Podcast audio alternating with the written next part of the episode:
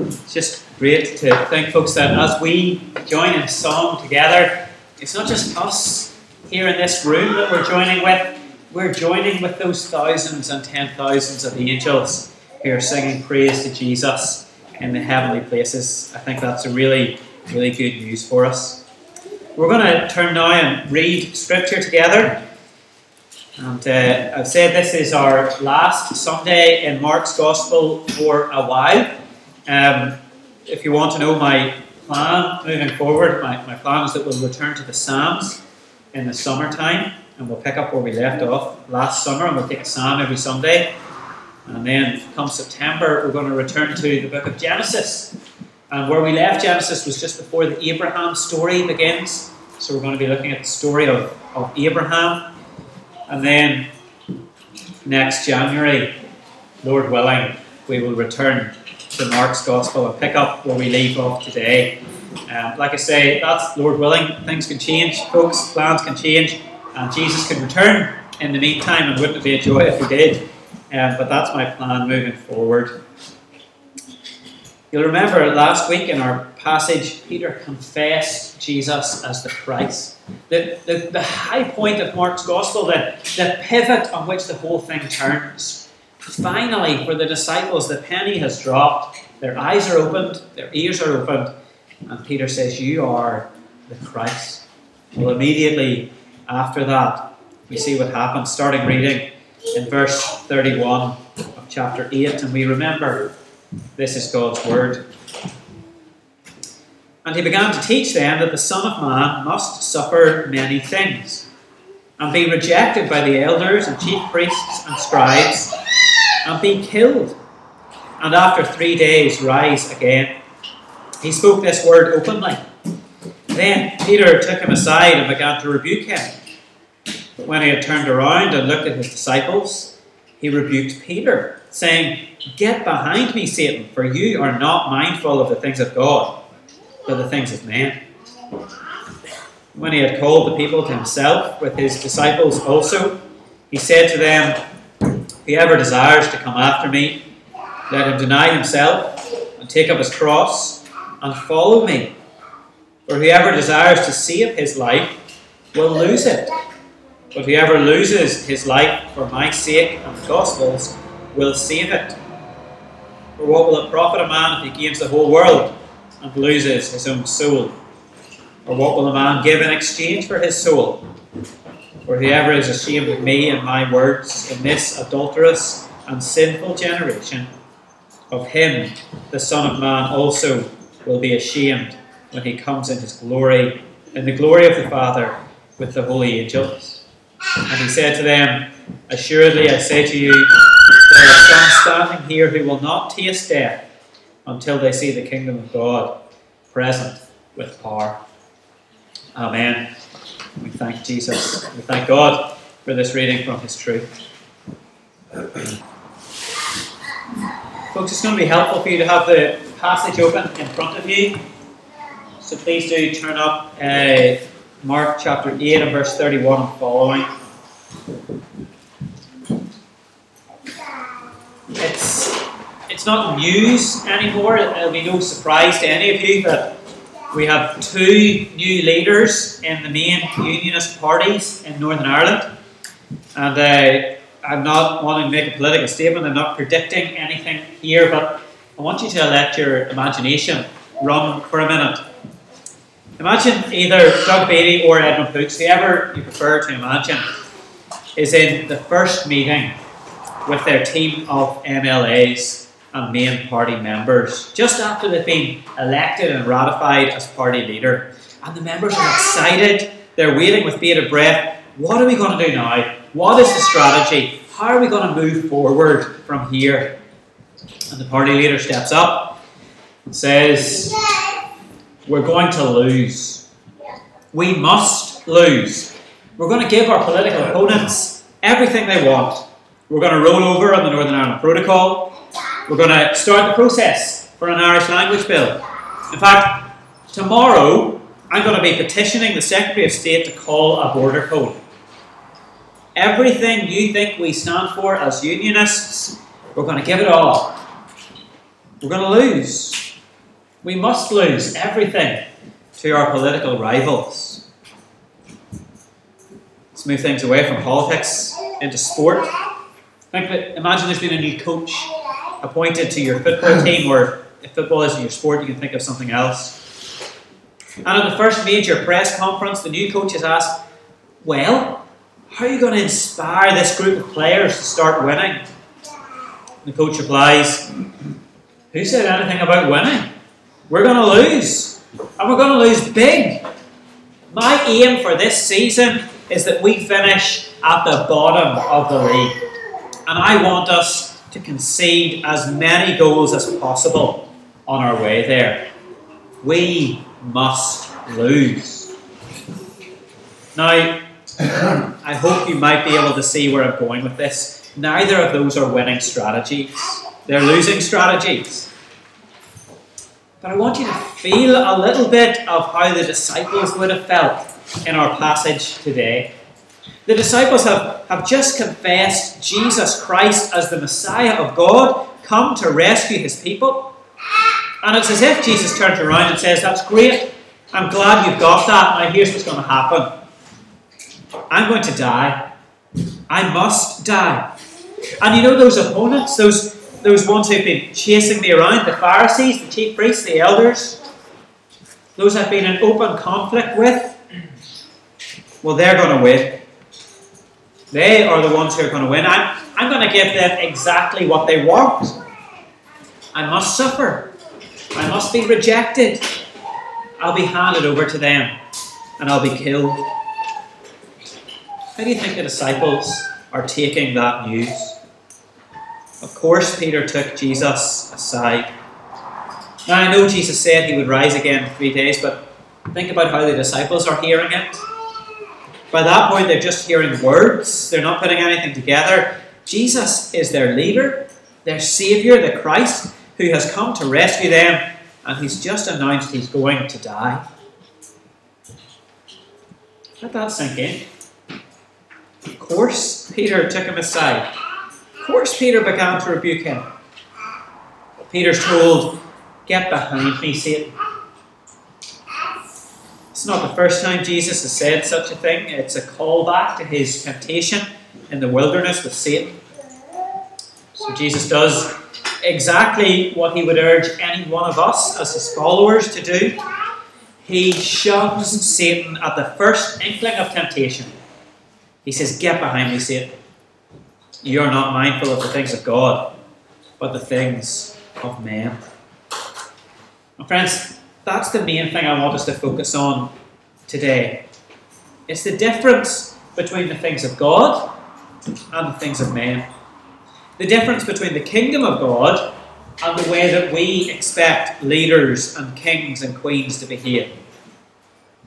It's the fact that God's ways are not like our ways.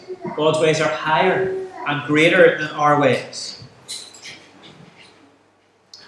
God's kingdom his Messiah, well, they're nothing like the world would expect them to be.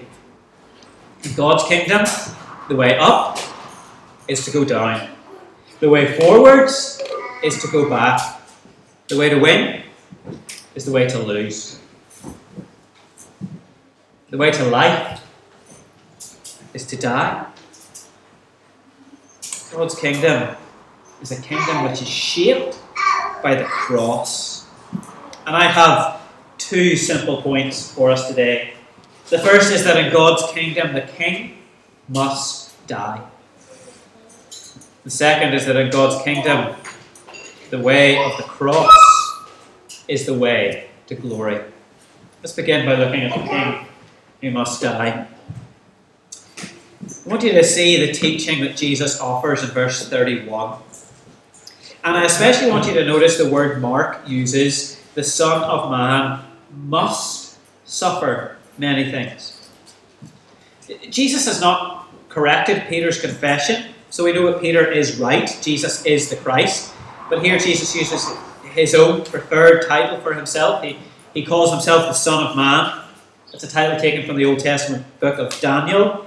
And when we return, Lord willing, next January, we'll see more about the Son of Man. But it's the word must I want us to focus on. Jesus teaches that the Son of Man must suffer many things, be rejected and killed. The death of Jesus is not something that might happen. It's not something that Jesus is predicting will happen. It's something that must happen. It's a necessity. It's a must. This is really important for us to grasp. In God's kingdom, the king must die. It wasn't optional, it was the way things had to be. The death of Jesus is foretold throughout the Old Testament. And so he died in order to fulfill the scriptures. But it wasn't just to, to keep what the Bible said. The Bible is the Word of God. God cannot lie. So the death of Jesus is something that God Himself willed to happen. It was the will of God that Jesus would come into the world to suffer and die. It's something the Trinity, Father, Son, and Holy Spirit, had planned from all eternity. That Jesus would come to save his people, and to do that, he must die. Even the promise of Genesis 3.15 that we looked at last week, the, the first gospel, even there, we read the serpent would bruise the heel of the Saviour. And at that moment, at the, at the bruising of the heel, it would seem as if the serpent had won. This is the will of God. His ways are not our ways. In Isaiah 53, verse 10, it even tells us that it pleased the Lord to bruise him. It pleased the Lord to bruise him. And if you only read that one line, you might think it's speaking about Satan, but it's not. Some versions say it was the will of the Lord to crush him. But it's not Satan who's being crushed, it's the suffering servant of the Lord, the anointed one, the Christ. It was the will of God to crush Jesus. We stop to think about that for any length of time. We've got to realize what a deep love God has for us, for you. That He wouldn't only allow, but He would willingly crush His Messiah to save us. And Jesus is not passive in this. There is one will in the Godhead. So, this is the will of Jesus to be crushed so that we might be saved. Oh, One Saviour. That's the reason He must die. It's for our salvation. It's because you and I have sinned against an infinite, holy, and perfect God. And so the punishment for our sin has to be delivered in an infinite way. Either we suffer for all eternity and eternal death, which is what our sin deserves, or your sin is punished in an infinite way by God on the, on the, the, the Son of God. By the very God, the author of life, submitting to death on the cross. For your sin to be forgiven, the Son of Man must suffer and die. The Christ must go to the cross on your behalf. God's ways are not our ways. His way of salvation is through the death of the King. And this is not what the disciples were expecting. It's probably not what we would expect from a Messiah. The truth of the Bible from Genesis to Revelation is that God so loved the world that he gave his only begotten Son, so that whoever believes in him should not perish, but have everlasting life. Friends, I want you to hear the good news loud and clear today. The Son of Man, Jesus Christ Himself, must suffer many things. Be rejected by the elders and chief priests and scribes and be killed. Believing this, accepting it in your heart, in your head, means you have in mind the things of God. and not the things of men. And hear it as good news because it is good news. It's often the case that when we consider the things of God more than the things of man, something that at first seems like bad news for us can turn out to be good news. Sometimes we don't see even in our own lifetime how that works out. But we know that with God, His will for us is always good news. You know, when I hear people ask the question, why do bad things happen to good people? I have to say, with full understanding that suffering is real and genuine, I'm not minimizing that suffering in any way, but there was only one good person ever in the history of the world, and that's the Lord Jesus. And what happened to him in the will of God? He suffered. He was rejected. And he died. So, in our lives, without minimizing any suffering we face and recognizing that it's real and it's horrible, we should also realize that ultimately, through trust in Christ, things turn out for good. Got to try and have an eternal mindset. We've got to take ourselves out of having in mind the things of men and have instead in mind the things of God. God loves you so much that He sent His Son to suffer the ultimate anguish, torment, and torture on your behalf so that you could have everlasting life. And that brings us to our second point. That in God's kingdom, the way of the cross is the way to glory. The cross comes before the glory. Deliberately, up to this point, left out the last phrase in verse 31. I wanted us to think upon the cross. But we shouldn't fail to notice what Jesus says after the cross. After he must be killed, he must rise again on the third day. The way to get the glory is by going through the cross. That's the way of God's kingdom. Suffering first, rejection first, death first, and then the glory. I think if we stop to think about it for a moment, that's, that's not too far from our thinking. It's not too far from our understanding. Think about the glory of winning a gold medal in the Olympics. It doesn't start with the ready, set, go. It starts on a, a dreary, uh, Drake November evening in the cold and the wet on the training ground. In order to, to get to the podium and, and to get to the glory, the athlete has to go through the torture of training. In a way, the athlete has to give up their life for the sake of training. The same can be said for any level of achievement in all sorts of areas. I've watched as the tractors and trailers cross the fields and run the roads. You know better than I do that the glory of, of having barns full of silage for the winter, it doesn't come without the hard work. Cutting and lifting and wrapping and carrying. You've got to sweat first. We know this about the world we live in. Anyone who's ever had to study for an exam, who's ever had to learn an instrument, take a test, compete in an event, we all know this. Success comes after the hard work, not before. So it is in God's kingdom. First the cross, then the glory. But aren't we so easily tempted to get there quicker?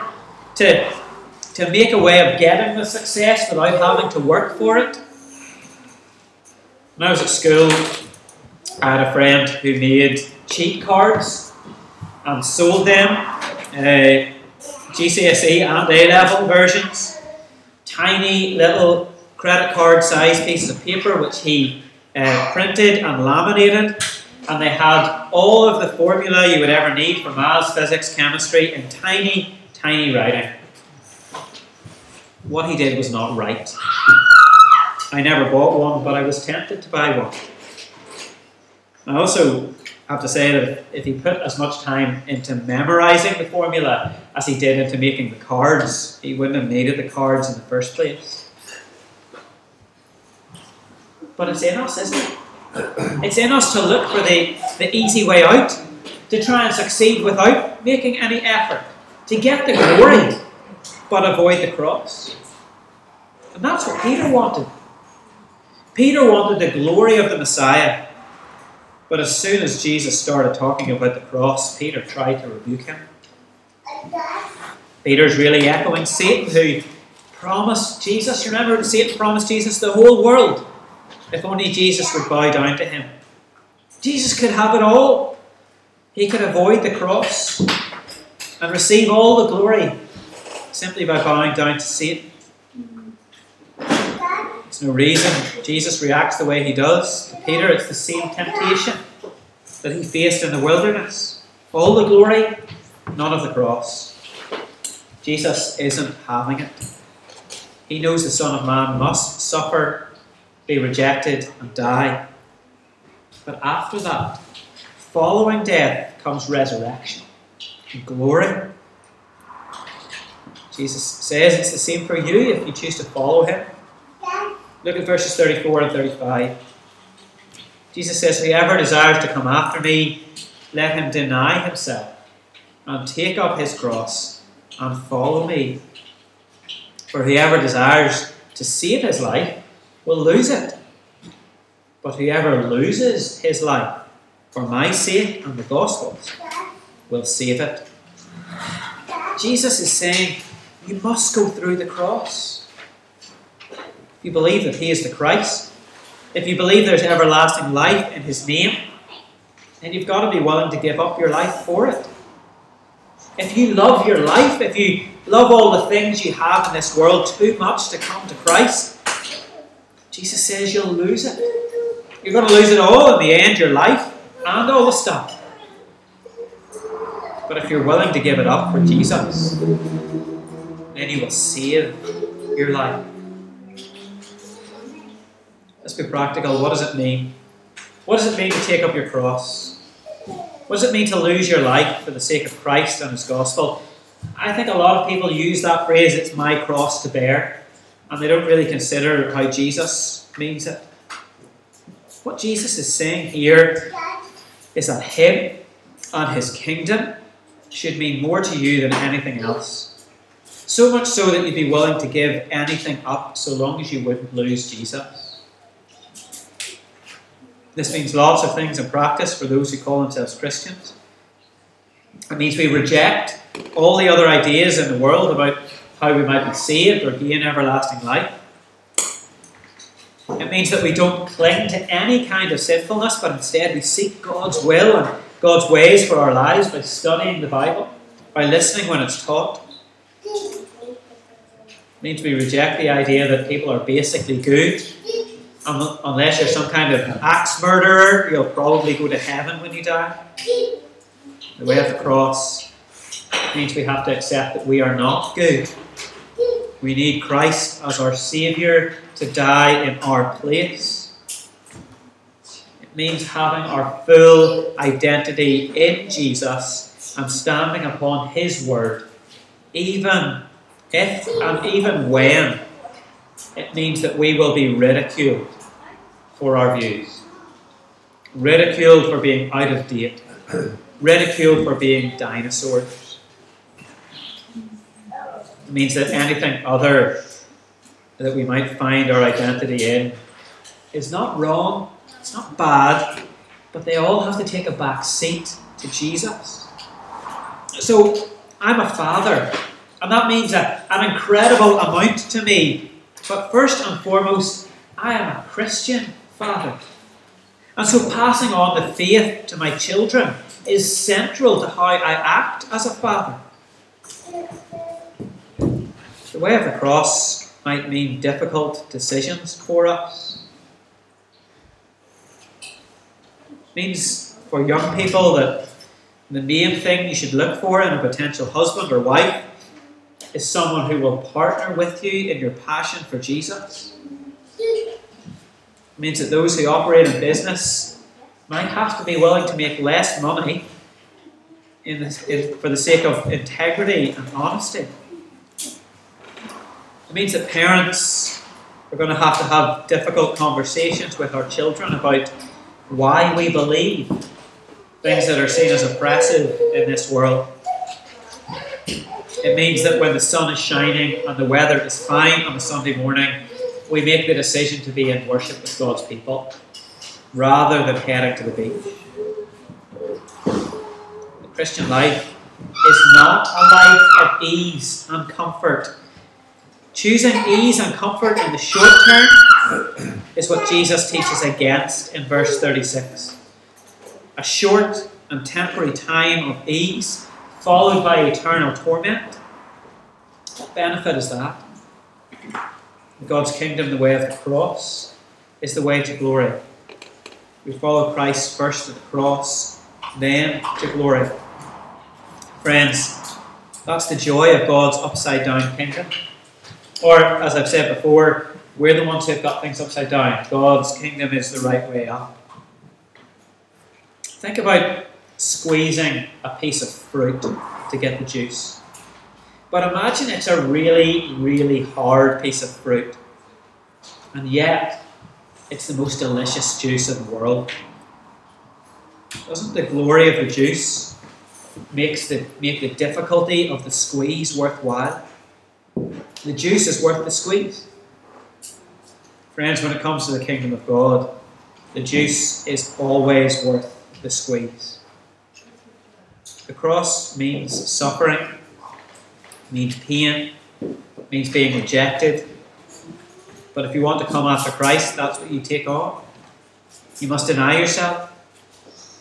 Don't take the easy way out. In the short term, it might be good, but it leads to everlasting rejection by the Son of Man when he comes in judgment. Instead, take up your cross and follow him. Follow him to the cross, knowing that on the other side of the cross is everlasting and unimaginable glory. As Paul puts it in Romans 8, verse 18 the sufferings of this present time are not worthy to be compared with the glory that shall be revealed in us. From the start of this book of Mark, we've seen the evidence stacked up and up and up that Jesus is the Christ, the Son of God. Well, as we finish for this term, we close by saying that Jesus is the King, but he's the King who must die. And that in his kingdom, the way to glory is the way of the cross. Will you take up your cross? Will you deny yourself? Follow him, knowing that it might lead you through suffering and rejection. It will lead you through suffering and rejection in this world, but at least to glory in the world to come. Let me pray for us.